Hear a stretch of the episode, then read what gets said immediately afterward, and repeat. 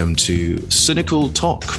This is a weekly roundup between your co hosts, myself, Thomas Brancato, and myself, George Shaft, where we will be exploring a variety of topics loosely related to MI Cynic and just seeing what happens. It's going to be a more laid back approach to the MI Cynic standard episodes.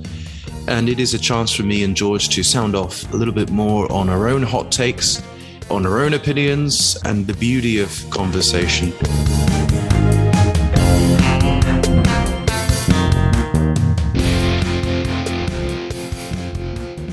Welcome back to another episode of MI Cynic. This is your co host, Thomas Brancato. And I am George Shaft. Today, continuing in the vein of our last episode on Donald Trump, we thought it would be prudent to speak about, of course, the current US president, uh, Mr. Joe Biden. And um, well, we've made plenty of references to Biden during our last Cynical Talk episode. And so we'd figured we'd delve more properly into the. Um, the legacy, so to speak, and of course uh, Joe Biden's administration. That um, you know we still got two years more to go, um, and the midterm elections coming up now will will be a good sounding poll for how America feels about their president. But um, well, uh, George and I decided uh, we'd give off our opinion slightly before the midterms and see how things are coming along during Joe Biden's tenure. Well, Joe Biden, of course, Donald Trump has been the one that's been dominating the, the news uh, headlines uh, lately, of course, with the Mar-a-Lago uh, and secret documents drama that is unfolding. And we covered that into slightly more detail in our last episode. But uh, one thing that uh, couldn't escape the attention of many observers is the stark differences between a Donald Trump that seems reanimated by this latest fiasco and a Joe Biden that is increasingly slinking into the background or remaining in the background, depending on how you look at it. Certainly Joe Biden delivered his response to what is unfolding in the US with what he called the threats to democracy and how all Americans, in fact, all people across the world, should repudiate violence in the name of democracy. And many pundits were keen to observe that this was uh, a thinly veiled assault and attack on Donald Trump's character himself and his handling of the unfolding secret document fiasco. Do you think Joe Biden has a point here, or is it more politicking? I'm surprised that you called that speech, you know, slinking into the background. The optics of it were, frankly, quite extraordinary for a president. You know, the building he was standing behind, illuminated red in the cover of the night. The American flag was behind him, draped large. Armed US Marines were standing in the background as if ready to take orders. It it took exactly zero seconds for somebody to take you know, images and clips of that speech and start to sort of Photoshop them as uh, you know the Emperor from Star Wars giving a speech about about how he's going to restore security to the galaxy by destroying every every rebel scum in the universe. Uh, if that's linking into the background, then I, I, then I don't know what a fanfare is. Uh, yeah, as you said, the speech was it was one of those speeches where you'd think maybe I don't know if it was just not given by a normal person, you'd just think, yeah, whatever. It's just you know, grandstanding, call for unity.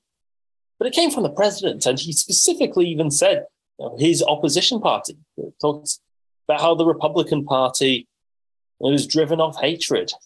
Uh, he he said that he kept saying that the basically that the Republican Party was wrong and used it by name in his capacity as president, which Donald Trump did a lot, but should generally still be considered not the norm. He said that there was something wrong with America's soul uh, talking about the partisanship. As I said, optics were very much there. Joe Biden's made this kind of appeal before for the, as he sees it, this this common humanity, this common values, this this common thing that unites Americans. And he very much ran on that platform and just about eked out a victory. It's what got him elected. Right, but I wonder if it's if that's what got him elected, or simply a, a repudiation of Donald Trump, the Donald Trump's presidency. I mean, I wonder if if Joe Biden had campaigned against, uh, let's say, a more conventional Republican opponent, he would have been anywhere close to victory. Problem there is that he he appeals to this middle ground that I think has disappeared for quite some time now, and it it almost seems like he's he's preaching to an empty an empty room. And oh, it's not just me saying so. One of the both Joe Biden and Donald Trump made speeches in Pennsylvania uh, last week as of recording this episode. And immediately there were some uh, videos that had gone viral, um, just comparing and contrasting the differences in crowds between uh, the, the two senior politicians had attracted. Um, whereas uh, Donald Trump had packed rooms in the stadium, uh, Joe Biden um, you know, barely managed to attract uh, more than a handful. And I think that's a fair assessment. I don't think it's just um, you know something that Republicans are using as a political slogan, although I'm sure that they are. But I think there's a there's I think Joe Biden has has failed really to rally a base behind him more than just if you don't like Donald Trump, and there's plenty of reasons not to vote for me as your last ticket out of this uh, you know roller coaster uh, ride and really that that's not so much healing america's polarization as it is really just cementing it. I would challenge the notion that there's a dichotomy between i don't know a repudiation of trump and running on a ticket of unity because that was what trump was all about. He was all about splitting people. He was all about this notion that yeah, I'm the greatest person ever, and you know, all the people who don't like me are enemies of the of the nation, and you know, praise be. So, in one sense, that's the the biggest repudiation you could possibly have of Donald Trump is to be that unity candidate, is to run and say, I'm going to serve both sides. As for the implementation, as you said, it's it's a challenge. I mean, the United States faces a, a problem when it comes to uh, its polarization and the uh, divide between the two parties uh, that a lot of countries don't seem to get on the outside, which is that it's quite people driven. You know, the the division, the the more extreme elements rise from the bottom up within American society. Uh, so Joe, people like Joe Biden uh, they talk this idea of, oh, let's have unity and let's work together. And they go to Congress and they try and use that rhetoric, you know, on their fellow congressmen. But it's when it comes to the partisan affiliations and the, you know, the vigor that people support one side or the other, it's often people driven. That's often, you know, from the ground coming up. So he's talking to the wrong people. He's trying to go about healing in the wrong way. And of course, on the on the right and on the Republican side of the spectrum, they would be keen to attack Biden as sort of this establishment figure. And to be fair, I mean, Biden has been around for a long time as a politician. He ran unsuccessfully for the presidential nomination in both 1988 and 2008. Of course, being vice president to Obama's uh, yeah. both of his terms in, in office. And so it's almost like Biden is is there's really a fundamental difference in how what Biden and Donald Trump and even the Democrat and Republican parties view America to begin with.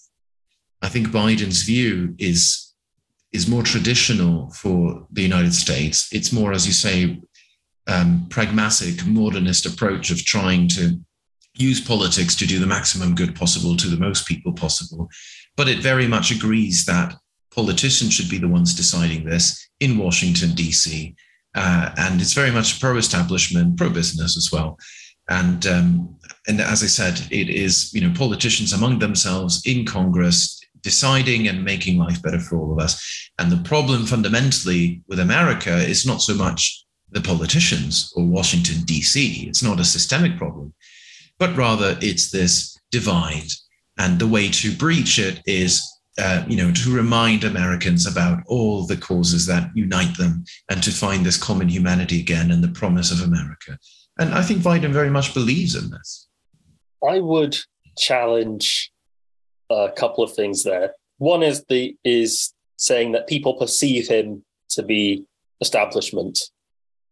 Well, if you've been a, sen- a senator since the 1970s and been vice president and been speaker of the, you know, speaker of the House, uh, and are currently the president of the United States, then who isn't the establishment? Uh, as for saying the that you know there's nothing wrong with the politicians themselves, eh, they certainly contribute. Uh, it's been found, know, they a lot of people have found that running on you know, very provocative messages, running on on stoking the the flames, gets you elected, gets you even elected to become president of the United States if your name is Donald Trump. There's also been there's also a, a more fundamental part point of system of the whole systemic argument, which is that typically people sort of gravitate towards a center ground and tend to have much more consensus when things are going okay and when society works for people. You know, you look at you know, the great eras, you know, when in American history of consensus and of togetherness, and it's the 1950s. You know, when America just won the Second World War and they were 50% of the world's GDP. The, the average, the average, the poorest person in in the state, you, the country, you could joke had a five bedroom house. You know, it was a time where life was pretty good for a lot of people in America. Not the same as everyone, but for most people. But over time, the sort of the needs of the constituents, you know, in the US and the kind of the priorities of the establishment of the government have quite clearly diverged. Look no further than a recent story uh, now, which is the water problems of Jackson, Mississippi. Uh, Jackson is the largest city, it's the capital of the state of Mississippi. And as of time of recording, you can't drink its water. It's, you know, the infrastructure supplying water, the tap water into the city uh, broke down, and now everyone suffers the consequences. But of course, we found out very quickly after that things broke that turns out politicians knew that there were problems there. The the plant hadn't been maintained in 20 years and the engineers kept constantly flagging that this part and this part are breaking down and that they're trying to do you know band-aid fixes but they need more investment and you know, political will to actually get it done but spending tens of millions of dollars on fixing a water treatment plant that you know we'll break in maybe 10 20 years when you're out of office already that doesn't get you immediate votes there's no corporate donor who right. really desperately wants wants you to fix the the drinking water so they don't and the you know, the state leaders and the city leaders kind of kicked the can down the road and they kept kicking it, kicking it, kicking it until it finally actually breaks. And, and this, uh, this, this, recovery fund is coming from the federal government, is yes, it? Uh, yeah. Because uh, one, the, one question there is, you know, would a Democrat uh, administration necessarily bother with Mississippi that may be more or less guaranteed to vote uh, Republican uh, when the time comes? Well, this is one of the things that Joe Biden makes a point of really emphasizing that he is for all Americans and that he is going to fund infrastructure in the red states as well. Uh, earlier this year and last year, he made a huge effort with the Build Back Better uh, scheme, which involved a lot of trying to maintain infrastructure. Donald Trump ran on that on that idea as well, uh, you know, he kept talking about, oh, we need to see fix our infrastructure, but he then didn't follow through with it. Well, it's almost like you've got to preach to your camp and hope for the coin flip until you get to the office, and then, of course, you're president of all Americans. Um, but it, it does seem to me, you know, the picture that we're painting here, that, that Biden uh, very much uh, stuck in this almost past vision of America in which red and blue didn't really matter. Your political affiliations were secondary to your citizenship as an American. And he very much ran on this strategy that he could convince, uh, let's say, the middle, the undecided, the swing voters. And he won, although really, I don't know. I think there could be an argument there to be made that he didn't win so much on the swing votes because of this strategy of appealing to the middle and and being a you know a, middle of the road politician, but rather because there was so much uh, distaste and scorn and uh, of Donald Trump and so but which i'm not sure if is the case any longer because that was you know some time ago and people's memories are short and um, you know who knows what will happen next election whether people uh, think uh, the same thing that they might have thought the first time around with donald trump will give him another chance. Uh, he's certainly more entertaining than the other candidate. He makes a lot of uh, crit- critiques and good points and etc etc so um, will Joe Biden be the last of the US presidents to win on a ticket of appealing to swing voters? And will further presidential races just really revolve around this completely polarized perspective of, um, you know, you hope to win as much support as you can from your own camp and just deny, forget, and ignore the, the other one because there's just no, no point as the middle ground dwindles further and further and further. I really hope he isn't. Uh, it might be a delusion, but it's a very desirable delusion for someone who is the so, no, the sovereign of that of the country. You know, if you're the executive who is making all of the decisions, you would expect you would really want them to at least have it in their minds that they're doing it on behalf and for the benefit of everyone who lives in the country. Uh, the idea you're posting of you know, future presidents being only and very explicitly for their own, you know, camp and for no one else, and that they're going to go after, in fact, people in the other camp. That's uh, that sounds like a recipe for having your country fall apart. Well, we've seen this with Donald Trump. I mean, even during his term in office, he quite vehemently attacked uh, the, the the Democrat Party. And to be fair, I mean, looking at Joe Biden's last speech, uh, the Democrats are no strangers to this as well. I'm wondering if Biden is one of the last dinosaurs of the of the previous generation in which a different America and it was possible to really have these middle ground politicians. And with the closure of his administration, that will be the last of that old America. And what we saw with Donald Trump will be the future. It's an impossible to answer kind of a question, but it, it does really um, it does pique my curiosity. One one part that's not impossible, though, is to ask yourself and to deter- try and determine what made that old era be so consensus. What made that era, you know, produce these more centrist politicians, and maybe see what changed, and try to you know, do something about it. There are many factors that people blame. The internet, for example, uh, inherently drives people more and more towards extreme positions. But then there's also the economics, as I mentioned. And I think that's something that is often forgotten in this story.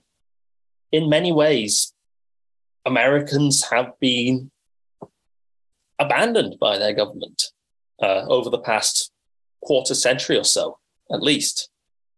You know, look no further than Appalachia, where or where used to be all the coal mining, and yeah, switching to green and renewable energies was great, but then nothing was left behind. And now many of these areas have unemployment rates in the 40%. Look at places like Detroit, where the where governments decided to, you know, do trade deals with the rest of the world. And the next thing you know, the world's center of car manufacturing has no car factories, rampant unemployment, crime, and the city's falling apart why wouldn't you, if you're a, a person living in these kinds of conditions, try and seek answers, even if they're more extreme, but answers that promise to try and do something about that? And why couldn't a future president do something to try and address that and make life better for everyone again? I, again, I think it's one of those things that the, the, further we're polarized, the more impossible the prospect becomes of a president, even even when you make the right call and you make the right decision in as far as uh, you know the best of possible options which you know only god will know right but even considering hypothesizing, uh, Joe Biden got you know the big calls right in as far as X, Y, and Z. I think when we have a, such a polarized um, electoral pool of, of citizenship, um, you're going to get scorned and reviled regardless, because it, it really does become a question of uh, you know the the oft called identity politics, and I think it has got to the stage now where no matter what a Democrat does, you're going to incite hatred from the Republican side, and no matter what a Republican president does, you're going to get that hatred from Democrats. And so, really, you know, the, your question is, uh, you know, how did we get here, and and why did it seem to work before? Although, really, there, my question is, did it did it work before, or, or was it, you know, was America always really a divide, quite a divided country, it held together by a, a concept, uh, the American dream, if you'd like to call it that, which was always sort of the shaky, um, far flung, beautiful but almost impossible utopia um, in which even in the best moments you think, well, there were clear winners and clear losers, and you know during the in the context of the 60s of uh, you know the US emerging as as the top superpower in the world, glued together by this mass immigration, glued together by the world's best economy, plenty of jobs to go around, high wages. Um, education potential, um, decent amount of uh, equality among the board, let's say a middle class that was prosperous, um, etc. The list goes on and on. But even if you look at this so-called golden era of American politics, um, you know there were there were red flags there as well. And I think there were there were always multiple Americas. You know, depending on how back in history you want to go. Um, but this concept of one America served by one president and all of us so happy, I don't know if that's really the American history that I've read and the one that you can see on in many different instances of things falling apart, not least of which the Civil War, which you might say, well, that was a long time ago, and of course it was. But I think you know there are many places in the South and near the U.S. that uh, very proudly have the Confederate flags on. And then if you go back to, Cali- to sorry to California during the gold rush and what came after that, and today Silicon Valley, that's a very distinct culture that they have over there, which works in a lot of areas. But for a lot of people, homelessness as well, it's it's not working out so well. And so you've got these fractures and these fault lines all across America. And the old concept that you could have this one non divisive presidential figure to tie it all together, I think that's been challenged many times before. I think what's happening today is because of modern communications technology, um, the, the idea, the American dream that was sold before to glue it all together is not as strong as it used to be. And perhaps what we're witnessing now is a fragmenting, sort of back to this, this base behavior of America, which, which is actually competing, contrasting quite different identities that want different things and compete directly with each other for them. I mean, it's the elephant in the room when I was talking about the 1950s that, yes, it was America's sort of greatest era of prosperity, you know, on the global stage.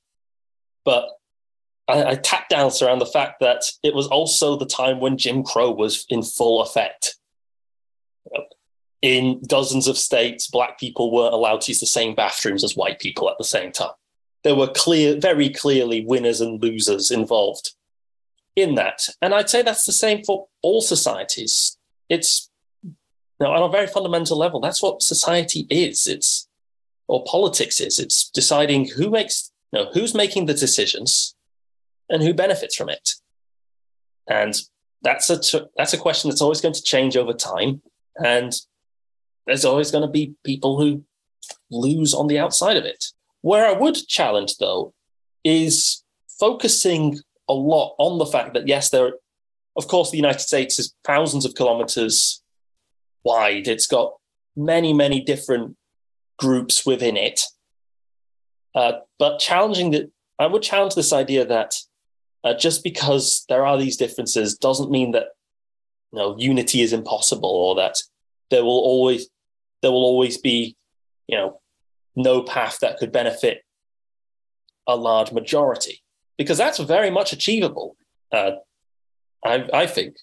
Look no further than when you poll people on uh, issues, but then take out the names uh, a classic one I've, i found is if you ask Americans, uh, do you support Joe Biden's plan to give funding and arms to Ukraine? About 52% of Americans say they support it. But if you just say, do you support sending funding and arms to Ukraine without Joe Biden's name, it shoots up to about 75%. Uh, another one, student loan forgiveness. Uh, this has been a flagship announcement by Joe Biden in recent weeks. Uh, when you ask people, uh, do you agree with Joe Biden's student loan forgiveness uh, policy, as Breitbart has done? Uh, surprise, only about 44% of Americans say they support it. When you take out his name, though, that number shoots up to 64%. Uh, and it's one of those policies that does really benefit so, you know, people, the recipients. I know people who have studied in the United States and you know do have big student loan debts, and they're now telling me about how they're going to, as soon as it comes online, as soon as they're able to, they're going to be able to get tens of thousands of dollars of their debt forgiven, which is a good thing, I'd, I'd argue, not just for individual prosperity, but also for societal union, unity. Because as I said, when most people are doing well, people tend to unite more in countries. Yes. Unless you go by unless you go by the opposite extreme of you know, a war. But that's I don't think that's the right approach. And you know, well, public spending is always a divisive um, topic, right? Because you you then have the Republican side, which counters there that you know government should be kept small because it is inherently, uh, if not lazy or inefficient, then downright corrupt. Um, and and this is you know this is a belief structure which is hard to counter with let's say hard evidence one way or another. Um, even if you can somehow you know concoct the uh, evidence let's say of the subject. But even if you could i think it really comes down to the um, to the belief that one has about the nature of man and in which i would argue that the republican side maybe has a more hobbesian approach that uh, you know people are fundamentally selfish and that the world or life is about survival. This is despite the more Christian underpinning of the Republican policy. Um, whereas the Democrats have more of a Locke approach. Anyway, this is this is how it helps me to understand some of the fundamental differences. And so that's why you have Republicans saying, well, government should be controlled, should be there should be checks and balances, the government should be kept small precisely to avoid that and to let free enterprise and the market sort of fill in the gaps. And then you have the criticisms of how that might work or might not. But this is where you might have some opponents to this idea that, uh, you know, uh, student debt should be forgiven or um, should be cancelled or whatever it is. Because inevitably the money has to come from somewhere, right? I mean, this is often something that's forgotten in the debate. There's no free money. It's, it's got to come from somewhere. And often that means from taxpayers. And so the Republicans, some of which, especially the wealthier ones, might think, hey, you know, I don't want to pay more taxes so that uh, liberal arts students get to study, you know, whatever sociology for four years. Um, and they might argue it in a whole bunch of different ways, but I think what it comes down to is the fact that Biden um, has ran on the platform and maintained this idea that he wishes to be the American president that healed that dark, gloomy, divisive period of Donald Trump, because fundamentally, Joe Biden believes that these fault lines are created by people like Donald Trump, politicians from up top, rather than perhaps the way that I see it more, increasingly more, that these are fault lines in America have always been there and we're always going to surface at one point or another. And that Donald Trump is simply the manifestation of that. But because he's so committed to this concept of a united America and build better and you know we'll all get out of this together and we're going to forget those horrible four years and go back to this golden era of the 50s, something like that, um, then very much he thinks, well, of course, student debt, uh, you know, is a big problem, and we should. The government's purpose, why we're here in the first place, is to alleviate some of the problems that people face. And he may not understand that in trying to do um, you know, these kind of policies of big government policies with big government spending, he might actually be contributing even more to this polarization that we're seeing in America. Problem with that is, uh, ironically, the very uh, the very person that America spent a lot of time opposing, which is uh, Karl Marx, comes useful here, because you say, "Oh, Republicans are going to uh, oppose these things." No, they don't. Uh, when you again when you take out Joe Biden's name from various policies, majorities of Republicans support both these things. About 55% of Republicans support the student loan forgiveness, and it's about 85% support the uh, giving money and arms to Ukraine. Uh, again, when you take Joe Biden's name out of it, what what is a better barometer for things like that is class. Because as you said, richer people don't want to pay for things that don't directly benefit them. And America's certainly seen a huge rise in inequality. It's got a record number of billionaires nowadays, record numbers of millionaires, but then also record, record numbers of homeless people. And those very, very wealthy people support and fund politicians in their campaign promises. Joe Biden had to get elected with what, something like $2 billion or something like that to get himself elected. And almost all of that was in donations from very, very rich individuals or corporations. So sitting and going, oh, well, you know, it's all well and good. He, trying to heal America's divide with you know, public spending. Uh, but you know, the Republican Party isn't going to like it. It's like, no, it's that's not quite true. Infrastructure again enjoys a very large majority of Republicans support things like fixing roads, because of course you would. What normal person doesn't doesn't support fixing roads and fixing waterways? The answer is very, very wealthy people who benefit from these things not being fixed up know, who benefit maybe because they're the owners and they just kind of collect rent off the utility. And those are the people who then spend money on politicians who then don't listen to the needs of people, which then drives the people, you know, into more and more extreme camps, as well as making it harder and harder to imagine an America that is united, you know, behind some kind of common vision. I think ultimately, you know, the, the entire democratic system that has been in place since American independence resists this notion of complete harmony and, and unity, uh, at least in a political sense. I mean, the whole thing is the whole point of democracy and as well parliamentary democracy rests on the idea of there at least being two parties which fundamentally are meant to, if not oppose, then certainly debate one another. So, um, you know, perhaps the, the, the, context here is not so much how can Joe Biden, you know, bring all the Republicans and Democrats into some kind of new one party state. That's not the point. There should be a healthy division. That's a fundamental part of democracy. The problem is when uh, the camps become not only polarized, but when vitriol comes into the equation and when hatred starts to emanate. And as Joe Biden said, to his credit, violence, uh, then that is when it's it's out of out of order and it's not necessarily productive or helpful uh, to anyone really.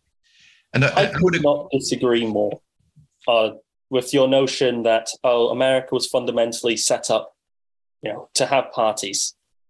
The American Constitution is very, very clearly made on a principle of people working together. Uh, the founding fathers in the Federalist Papers and in other writings were very openly scornful of political parties. The very fundamental basis of the state is this idea of the separation of powers. Uh, basically, uh, the legislature, which is Congress, uh, the, le- the executive, which is the president, and the Supreme Court, which is the judiciary, uh, have different powers and have different jurisdictions over different realms. And the very you know, concept that was imagined by the, the founders was that these three branches would have to work together in order to get policy done. Because if they were, you know, all very entrenched and very, you know, divided into parties, then one faction would control one branch and another faction would control the other branch, and there would be gridlock, which is what we have been seeing recently. It's in fact the exact opposite. The American Constitution, the American system was made on the assumption of people working together.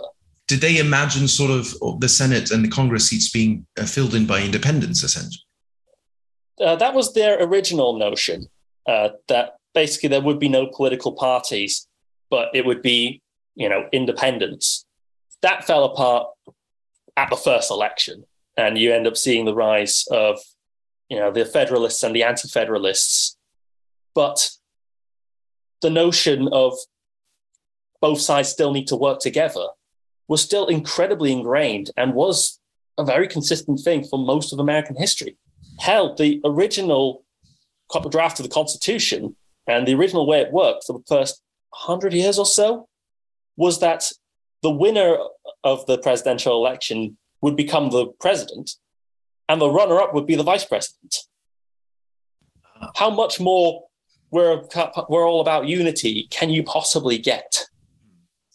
couple points on that, uh, but uh, just to close off our discussion on, on party here, I would say that um, uh, you know it's hard to find a country these days that doesn't have political parties. So I think they've just standardized it across the entire world as a default. You have to have it. Um, not every country, though, will have such um, toxic relationship between the parties. I mean, here in the UK, while certainly uh, relations between the Tories and the Labour are, are not what they used to be, it's nowhere near the level of tribalism you see in America and identification and, the rest of it, certainly not in Canada, and uh, of course in many other places across the world. So I do think that even if political parties, you could say, do foster an environment of, uh, of personal identification, political politicking, tribalism, and the rest of it, it doesn't necessarily have to imply that things get as bad as they are now in the US. So I don't think it's enough just to blame the political party system. There's there's something else that needs to be added to that equation. Of course, the electoral system. And I'm sure that if we were to ask Joe Biden if he would come along to this podcast, he would say, "Well, the chief architect here that you should be looking at is Donald Trump." But you know, he might have a point there. I also think there's there's something uniquely American that has been concocting this what we're seeing today, and, and it's been brewing for a while now. It's just never been addressed properly and maybe it's not possible to be addressed properly because of X, Y, and Z factors. But you mentioned the vice president, and I did want to touch on this for for a minute here, uh, George, because I remember um, Joe Biden's when he was elected. Of course, it was with his running mate Kamala Harris, who is now vice president of the U.S. And part of the the, the rumor mill back then uh, was that uh, there was a fear that because of Joe Biden's age, he is the oldest president uh, to ever be elected, um, that Kamala Harris would actually have more of that day to day operation and sort of be the, the, the president in everything but name. Well, I don't think that's necessarily panned out to be the case, but I'd very much like to hear your opinion on, on Kamala Harris and what kind of legacy she might expect at the end of, the, of this administration. So Joe Biden looks like looks like he's set on at least serving out his term. So if Kamala Harris wants to become president, you know, the the notion of oh she's going to become president by stealth uh, doesn't seem to be panning out. She'd have to run in 2024 in order to, to get it. Uh, as for what kind of legacy, well, that depends if she wins the presidency in 2024, doesn't it? Uh, or if she can even run for presidency. Maybe Joe Biden might run for a second term. We don't know this yet. Uh, and then, and then after that, the legacy's her choosing. Uh, she certainly has a legacy uh, as the California prosecutor, uh, infamously prosecuting people who were proven innocent even during the trial. Yet she kept going on with the prosecution, uh, which is not that great a legacy. But hey, if you care about the optics, first black woman as uh, vice president. So, do you reckon it will either be Joe Biden or Kamala Harris against most likely Donald Trump in 2024? Probably most likely. Though, if Joe Biden steps down, there will still be the primary process, and there might be an unexpected challenge that uproots that. You know, that kind of dynastic passing of power. And do you think his age is of any concern? I mean, it, it, was a couple of years ago. Will it be even more of a concern in 2024? He will be um, 80, 81 years old, if I'm not mistaken. He is already the oldest president in US history. Uh, and it was an issue that was openly discussed many, many times during the election. Uh, the only thing that had that took the sting out of it was the fact that the previous oldest president in US history was Donald Trump. I imagine if the Republicans ran with someone younger, you know, someone more evidently very vigorous, that it will absolutely be a very big uh, discussion point, without a shadow of a doubt. And I think one of the most, the more difficult, I mean, Joe Biden, one way or another, if he does choose to stand, will have to defend uh, as an incumbent his years in office. And well, we'll get into specific policy. We'll continue uh, discussing his specific policy in a moment. But I think this will be an uphill battle for him, not only because of his age uh, and the lack of dynamism that we've seen, but also because, in, in a way, uh, Biden's presidency so far seems to have lived in the shadow of Donald Trump's raucous four years in office.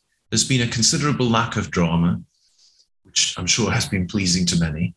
Um, but it's also, might I suggest, been quite a boring, safe presidency that's achieved relatively little um, compared to other presidents before him that have had a much more lasting impact, even whilst they were in office, cultivating a legacy. Reagan comes to mind. Um, will Joe Biden, do you think it will be an uphill battle for him as a fragile old man uh, saying, you should vote for me again, when uh, Donald Trump has really uh, stolen the spotlight from him, even without being president?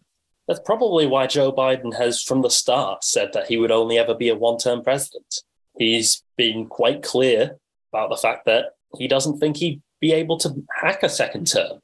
Uh, as for whether it's been a boring presidency, well, there's been plenty of excitement, that's for sure. You know, grandstanding speeches, student loan forgiveness, the withdrawal from Afghanistan, build back better. Joe Biden, however, has encountered a, you know, fundamentally the thing that the founders feared the most when I was talking about the separation of powers. The different branches of the government are controlled by different factions. He, Joe Biden, is the president, you know, fantastic. So he has one branch, but the Supreme Court is majority conservative. And, you know, this year it ruled the you know, it did the landmark ruling of overturning Roe v. Wade and punting the issue of abortion back to the states. You know, something that hadn't been the case since the 1970s. And, you know, it's been a hugely d- divisive issue now in the states where suddenly people woke up to the fact that their rights were suddenly being taken away. And whereas others were suddenly hailing the hailing the day that they could finally do God's work again. And then when you look to Congress, it again was was divided.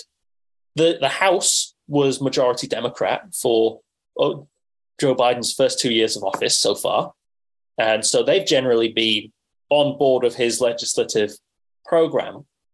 But the Senate has been exactly split, split 50 50, which normally you now, on paper, you'd think that's okay because the vice president casts the deciding vote when it is a 50 50. But then the problem comes in with the fact that there are different factions within the Democratic Party, that you know, both parties are broad tents. And infamously, two senators, uh, Kyrsten Sinema and Joe Manchin, have been really making a name for themselves for obstructing and for going, well, we're in the same party, but this rule, this law that you've just proposed, uh, my donors tell me is bad for them, so I'm going to oppose it. And so you have to remember there's this context where Joe Biden might have achieved less than you'd imagine, but then you need to remember everything he has achieved has been achieved in the exact opposite of conditions that the founding fathers envisioned as being the ideal operating of the US government. And that's that makes each of the achievements that has been accomplished that little bit more impressive. Although I would, I would throw caution to the wind when discussing Afghanistan because I, I don't know if that's something that Biden would be able to effectively use as some kind of campaigning trick, um, considering how things went there. Um, there was concern, to say the least, that pulling out of Afghanistan early could lead to catastrophic outcome, which of course define early. Well, I mean, it was a hasty, uh, raucous withdrawal almost overnight, um, leaving not only Afghanistan out in the cold, but many here in the UK in counterterrorism circles felt that the, its most important ally, the United States, have left them essentially with their pants uh, caught down, or uh, let's say caught with their pants down. Um, in which case, uh, almost unilaterally, the entire alliance had to withdraw with the US as they couldn't feasibly maintain a presence there without American support. And effectively, now, uh, in what can only be described as a huge embarrassment for the United States, um, the Taliban rules once again in Afghanistan after crumbling the, um, the democratic uh, regime that was there in a matter of, of days um, and so I'm not necessarily sure that's um, that that's something that Joe Biden would would let's say that I'm sure he would look back on that as as a as a failure and, and as something that he wishes if he could turn back time would would have called uh, different decisions then. And um, it's certainly I would cannot see a, a, the American actions, uh, specifically Joe Biden's administration's actions in Afghanistan, as anything except a, a failure not only to American foreign policy in the area, but to the people of Afghanistan themselves who must bear the brunt of, of this new Taliban regime lording over them. I mean, we've already seen, uh, we'll discuss this in another episode, uh, demonstrations by women in the streets of Afghanistan, uh, never mind uh, proclaiming for, for women's rights, uh, which they used to enjoy marginally more uh, just a few years ago, for food and for work uh, it's a, a, catastrophic situation in Afghanistan. And um, and I, my personal position there is that I think Joe Biden um, jumped the gun too early, and I would extend that criticism to Iraq as well. He was vice president in, in 2011 when the decision was made to withdraw from Iraq. If anything, Joe Biden seems to be the president of hasty withdrawals from previous Republican wars. Joe Biden himself, when asked about it, I would agree that he's not going to run on that as policy. But he does still maintain it was the right thing to do. He points out that it was the longest war in American history. And if your country, no, if your, you know, your ally, your proxy can't defend themselves after 20 years of support, then how long? What is the timeline? You can always say, you know, oh yeah, it's a, it was a hasty withdrawal, and yeah, you know, maybe we should have been around longer. But how long is long enough? If 20 years, you know, the longest war in American history, isn't long enough, then what is? I'll point out though, it was that was one item of a list. I think it was, it, you know, it was with Afghanistan in particular. I think it, a full withdrawal under any conditions would have been uh, would not have ended well. It's a country that needs perpetual, lifetime uh, support. Um, because and, and that was a I mean, that should have been considered before going in there to begin with. Why should the American taxpayer pay to indefinitely keep a country, you know, going that people clearly don't want? Right, and, and, and, of course, and you've got you've got a good point there. I think inevitably there we run into this issue of of the problem of four year terms, in which you might have a Republican president coming in declaring a war without perhaps having the foresight to say, okay, well you know, is it really a good idea to be 20 plus years in a war that we neither can win nor there's anything really that valuable to win to begin with, uh, other than this ill-defined concept of we send boots on the ground and to stop terrorism, which is not exactly the case. But anyway, the point I'm making is you have one Republican president come in, and then 20 years later, you have a Democrat president saying, "Okay, now we're going to pull out." And this is, you know, I think a, a fair criticism of the the four-year terms in general. Um, but beyond that, I think if the decision was made to to sort of go into and install a democratic regime in, in a foreign part of the world, um, then you do have a commitment there. Uh, only by only by manner of the fact that uh, whether you like it or not, whether it was a Republican president or not, it was still the USA that decided to go into Afghanistan in the first place. And so that creates a commitment. And if not, it, at the very least, to the people, uh, the Afghanistani people that uh, were part of that effort, who sadly have been blindsided and, and left out to rot. Um, as they were not sort of welcomed back as refugees uh, um, back to the, the West, uh, to the US, the UK, and etc. So I think there was a lot of learning lessons uh, there to begin with. But I do agree with you that uh, at the same time, why should President Joe Biden uh, bear the full brunt of the decisions made by a president beforehand? It's complicated. And on the one hand, I think you, you do have the legacy of, of a country and other people, other presidents' previous mistakes, whether you like them or not, you've got to fix them up, as President Obama had to do with the recession. Uh, but then on the other hand, you've got to have a fresh and clean start somewhere. Regardless, I think we can both agree if Joe Biden does a re election campaign, I don't think uh, Afghanistan will. It might be so much of a thorny issue that it's best left unspoken, which I assume most Americans would just uh, kind of fondly agree with. Let's just forget that whole thing and talk about something else. Yeah, I think I would agree with that one. So, what do you think the likelihood is that Joe Biden will be running for uh, a next election? And do you think he'd win against Donald Trump? As I said, I don't think he's going to run for the next election. Uh, he's been visibly slowing down, and he does admit that and has said, been quite clear that he doesn't want to run for another uh, term. So I don't think he's going to run no, for another term. Would he be able to win against Donald Trump? Hard to say. Uh, Donald Trump's uh, support base is very rabid and very firm, but has always been a minority of the American public. And so ultimately, it would end up becoming a contest of turnout. And I think what would, uh, I mean, we've spoken about this uh, a bit during our previous conversation, but I do think one thing that might benefit Donald Trump is the short term memory and um, the concept that uh, many people might simply have forgotten, and especially young voters, if they can be bothered to turn up to vote. Um, and unfortunately, one criticism that I think can be levied is how sometimes dull and a bit boring Joe Biden's presidency has been. And so Donald Trump might use that um, to create this uh, circus ticket, which seemed to have worked well for him during his last election. So, sorry, it's during the, the first election, which he, he won the presidency. So we'll have to see how that pans out. But one thing I will say, a, a parting thought here, is that I do kind of wish that had Joe Biden won the presidency in his younger years, because he's been a politician for so long, we might have seen a dynamism um, and perhaps a, an imagination uh, that sadly, I think, because due mostly to his, his older age, we have not been able to see in this last two years.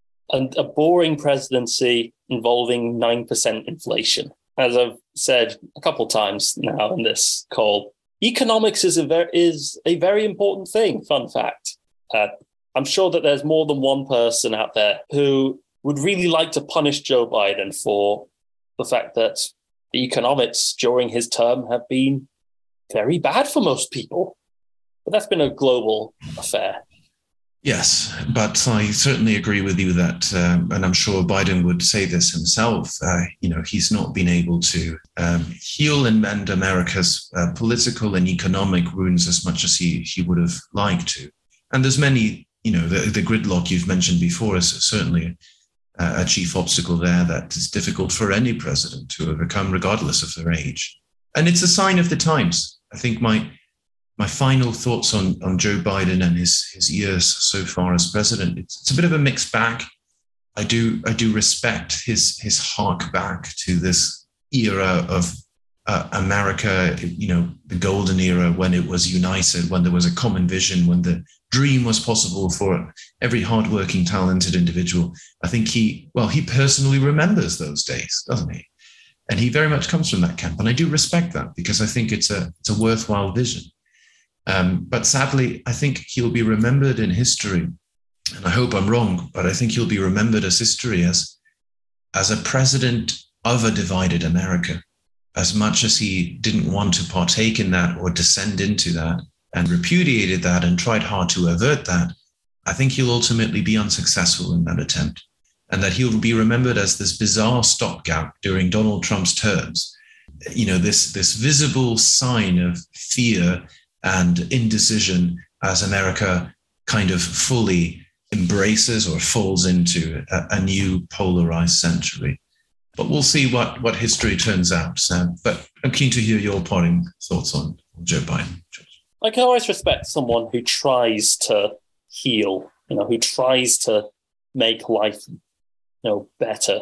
Uh, and certainly, he's tried quite hard. You know, the Build Back Better uh, bill, which he really was putting himself on the map for to make happen, involves a lot of things that were very popular and very essential, such as funding for infrastructure, like water treatment plants, like the one that just recently broke down, and now a city of hundreds of thousands of people in the US don't have clean drinking water in Jackson, Mississippi.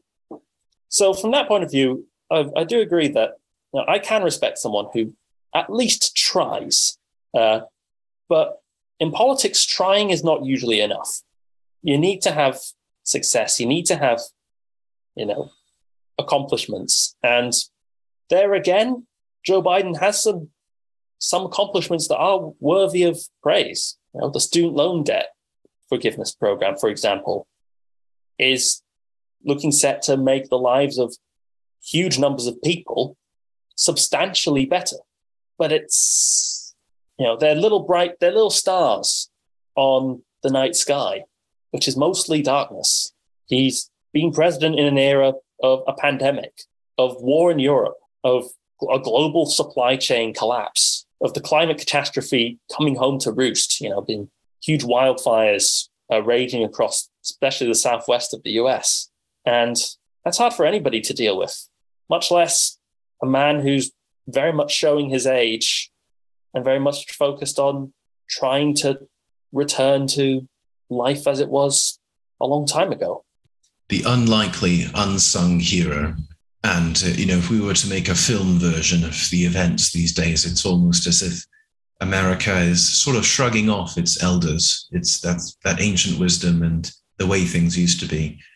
And, uh, well, one can only brace for what is to come. But before we close out, George, the million dollar question, and actually it applies to yourself because, of course, you, you are an American citizen, if I'm not mistaken. I am, yes. Would you vote for Joe Biden should he stand for the next election? Depends on depends on who the competition is. Uh, I, as of recently, I actually now can vote. I made the effort to register myself, uh, but I would be voting in the state of California, which is a safe state. So my vote wouldn't doesn't actually matter that much on an objective basis. Uh, so I'd probably just end up voting third party for the most part. Well, then that uh, will conclude a, uh, a great discussion on uh, Joe Biden. Thank you so much, George, for joining me. I am Thomas Brancato, your co host, and signing off. Goodbye. And that wraps up this week's Cynical Talk episode. If you've enjoyed this episode, we'd really appreciate it if you could share this with your family and friends. If you haven't, let us know why on our website at www.micynic.com or over at Facebook, LinkedIn, YouTube, and more. You can find us over at Spotify, Apple, Google Podcasts, Stitcher, and wherever else you find your podcasts. This is your co host, Thomas Brancato, and I hope you'll be joining us next week for our next episode of Cynical Talk. Until then, take care, stay safe, and stay cynical.